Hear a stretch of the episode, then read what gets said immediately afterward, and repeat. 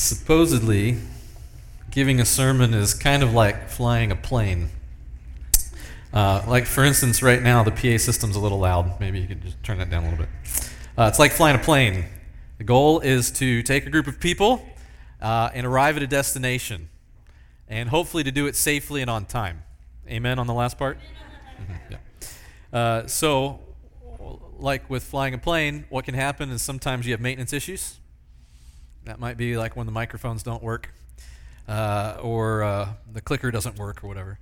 And sometimes you have a flight plan issue. Guess whose fault that is? Yep. Yes, thank you. Prophets, all of you. Yeah. And so sometimes sermons don't really seem like they ever get off the tarmac. It's like you circle, everybody waits, and then you just drive back to the gate. That was first service for me today. So we're going to do better right now. We're in Acts chapter 22, and today we purposefully spent a lot more time talking about and praying about our missions effort, and we're spending a little less time on the sermon. So this is a very simple message. It just really has the one point. We hear and we read about a man named Saul, who is a Pharisee, and I'll say some more about what that means in a minute, but Saul is a Pharisee. That's his identity and his life work. And all of that gets changed in a moment when he meets Jesus on the road. And here's the one point. If Saul can become a Christian, anyone can. If Saul can be saved, anyone can. Let's talk about what it means for him to be a Pharisee and what he was doing with his life up until this moment. The Pharisees are the group within the Jewish people that at one point in time had been the Restoration movement. They were the back-to-the-Bible people who wanted to purify the people by studying the Word and obeying it. And for a while, they had a really good influence inside of Judaism. They brought a lot of people back around to serving God and being righteous, which was a word that was very important to them. To be right in God's eyes, to know what the law said and to do it, and to honor God by doing it. To love God with all of their being by keeping the Torah, the Old Testament commandments. And Saul is one of their best and their brightest. Now the movement of the Pharisees, though, had changed some over time, and they had become, in the time of Jesus, some of his most difficult adversaries. Because their system, the program of how to get righteousness, had become pretty dry and legalistic. And some people who were in the program really didn't even have faith. It was just a way to get ahead in the world. But here we have Saul in the middle of a time when righteousness for the Pharisees is a plan, who actually has heart for God. He's trying to love God with all of his being, his mind, his soul, his heart, and his strength, and he is zealous for God. Zealous would be like the old school word for what we mean today when we say passionate. I'm passionate about football, or I'm passionate about my work. Except for the zealot, they meant I'm actually passionate to the point of death, where I would lay it all on the line for this purpose. And they told stories amongst the Jews about great zealots from the past. And so Saul was brought up in a world where he believed that keeping God's plan of Torah for righteousness was worth dying for. And maybe even worth killing for.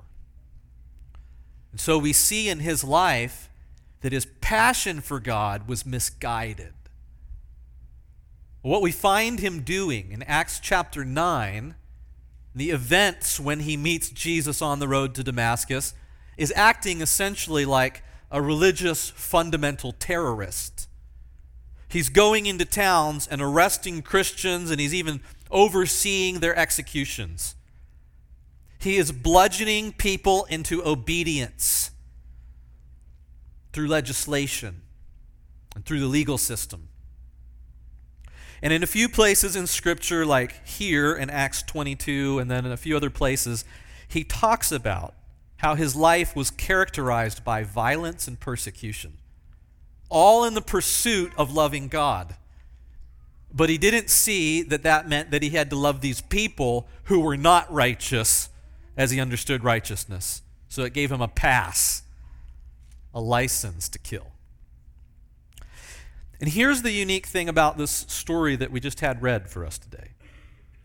The event of Saul's conversion is in Acts 9, but the story is retold in Acts 22. And if that's not enough, it gets told again in Acts 26. 3 times, and not just 3 times throughout all of his letters, but 3 times in the book of Acts, which is very repetitive. And when they're using scrolls with limited space to write all of these events down, you know, why repeat so much of it? And they don't even give, like, Jesus's Sermon on the Mount 3 times in Matthew, right? Luke, in his gospel, isn't repeating stories 3 times. He tells them once. But in Acts, the other book that Luke writes, he tells this story 3 times about the moment when this terrorist is on the road to go arrest more people, and suddenly he meets the Lord. And everything changes in a moment. His whole life is stripped away. Let me read from verse 6. Acts 22, verse 6. He says, "About noon, as I came near Damascus, suddenly a bright light from heaven flashed around me, and I fell to the ground, and I heard a voice say to me, 'Saul, Saul, why do you persecute me?'" And I hope you'll underline or highlight the word "me." Because who is Saul persecuting? A guy in the sky who shows up with a blinding light? He's persecuting people on the ground, real people who are Christians. But this voice says, "Why are you persecuting me?" And here's 2 insights from that. The first one is this: all of Saul's life has been built on following the programs of the Torah for righteousness. And now, when that begins to crumble, it's because he meets a person, not a program. It's because he finds an individual that replaces all the institutions that he was a part of. And that person is Jesus. And this cannot be said too many times, that when people worship God, whatever they think that means, they can so easily go astray. We all do. Into these kind of excesses where we judge the way other people worship God. We maybe even get violent about it or judgmental about the way other people worship God. But when Saul meets the "me" on the road, that's Jesus, that says, "Why are you persecuting me?" he meets the person, Jesus, through whom God's perfectly revealed. So when we as Christians talk about following God, we're not talking about whatever abstract ideas might be in our head or whatever misformed things might have been done to us because we had a bad experience in church or someone we knew was a hypocrite and it twisted our view of God, or we had a terrible father figure. No, when we're talking about knowing God as Christians, we mean specifically God as he is revealed in Jesus, the crucified Savior. That's the God we know. And this is the God who meets Saul, the murderer. So the murdered meets the murderer on the road and says, "Why are you persecuting me?" Here's the second insight. Jesus, in his own teachings, was very clear that he credits us for treating him the way we treat other people. Remember, the great commandment is love the Lord your God with all your heart, soul, mind, and strength, and love, everybody say it with me, your neighbor as yourself. Jesus' half-brother got this point. When James wrote his little letter in the New Testament, he said, "Religion that God our Father finds pure and faultless is this, to look after orphans and widows in their distress, and to keep oneself from being polluted by the world." But he inverts the way that programs and institutions like the Torah-following Pharisaical school might have put it. It's not keep yourself from being polluted first, and then maybe do some good if you can. It is bless the widows and the orphans. and keep yourself from being polluted by the world.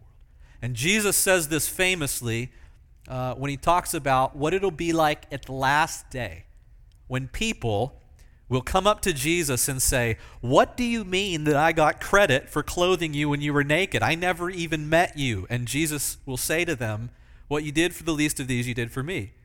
When you fed them, you fed me. When you visited them in prison, you visited me." So right now he can say very fairly, very just here of Jesus, to say to Saul, who claims to follow God with all of his being, but is treating people like garbage, "Why are you persecuting me?" And to this, Saul has to ask, he needs to clarify, who am I talking to here? I guess all of us would probably assume, well, this is God, right? But which God are you? He says, "Who are you, Lord?" "I'm Jesus of Nazareth, whom you are persecuting."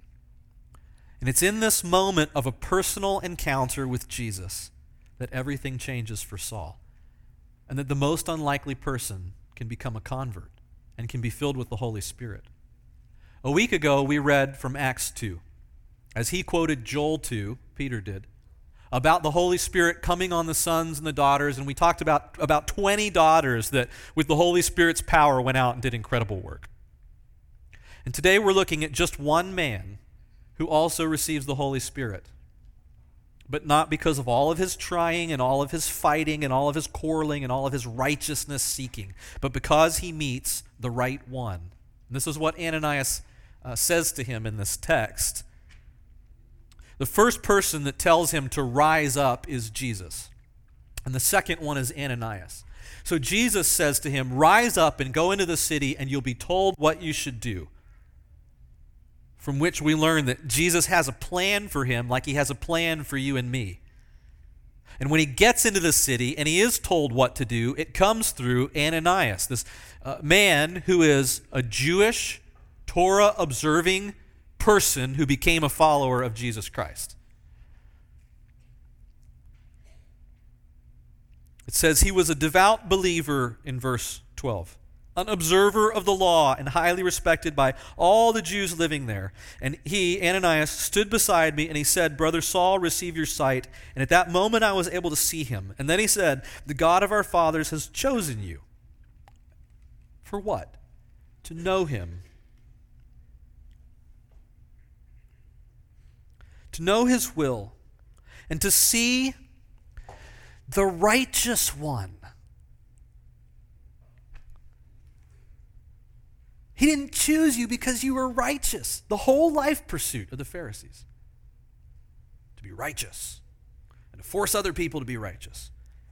He chose you to know the will and see the righteous one, Jesus.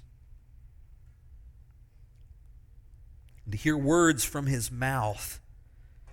"And you will be his witness to all men of what you've seen and heard.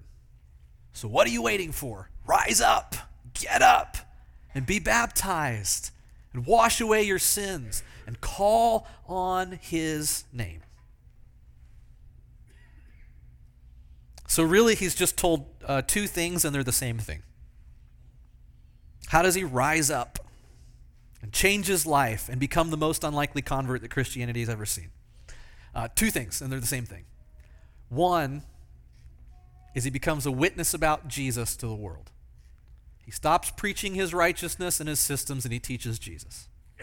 And two, he's baptized, which from the beginning was simply to, in an enactment through your body, to witness about Jesus' death and burial and resurrection, and tell the story in your flesh.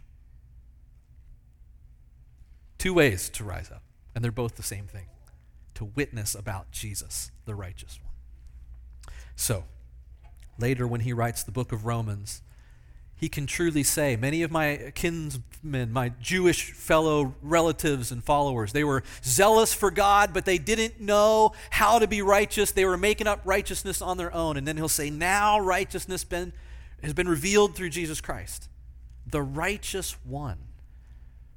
This is why we give our money to missions. This is what we invite people to participate in every week right here. This is why we're here this morning. so that people will see the righteous one and hear about him, Jesus. We don't offer all of this money and encourage the kids to give it so that missionaries can go out and impose American values or a certain system of worship on all of the other nations of the world. We do it so that they will tell the stories about Jesus. And that in meeting Jesus, all of us will experience together those moments when we're blinded to everything we thought we knew and given fresh sight for what we had never seen before through him. And that's what we offer to the world and to each other. And as we sing our invitation song this morning, we hope that maybe some of you will respond to that same Jesus. We'll have elders in the back to pray with you. And as always, you can come and pray up here with me and Dominic, who's sitting right here with me. Or you can come pray with the praise team. They'll put down the mic and pray with you. Or come pray with the Spanglers. They'll pray with you. But please, come down and pray or pray with our elders in the back. Let's sing this song.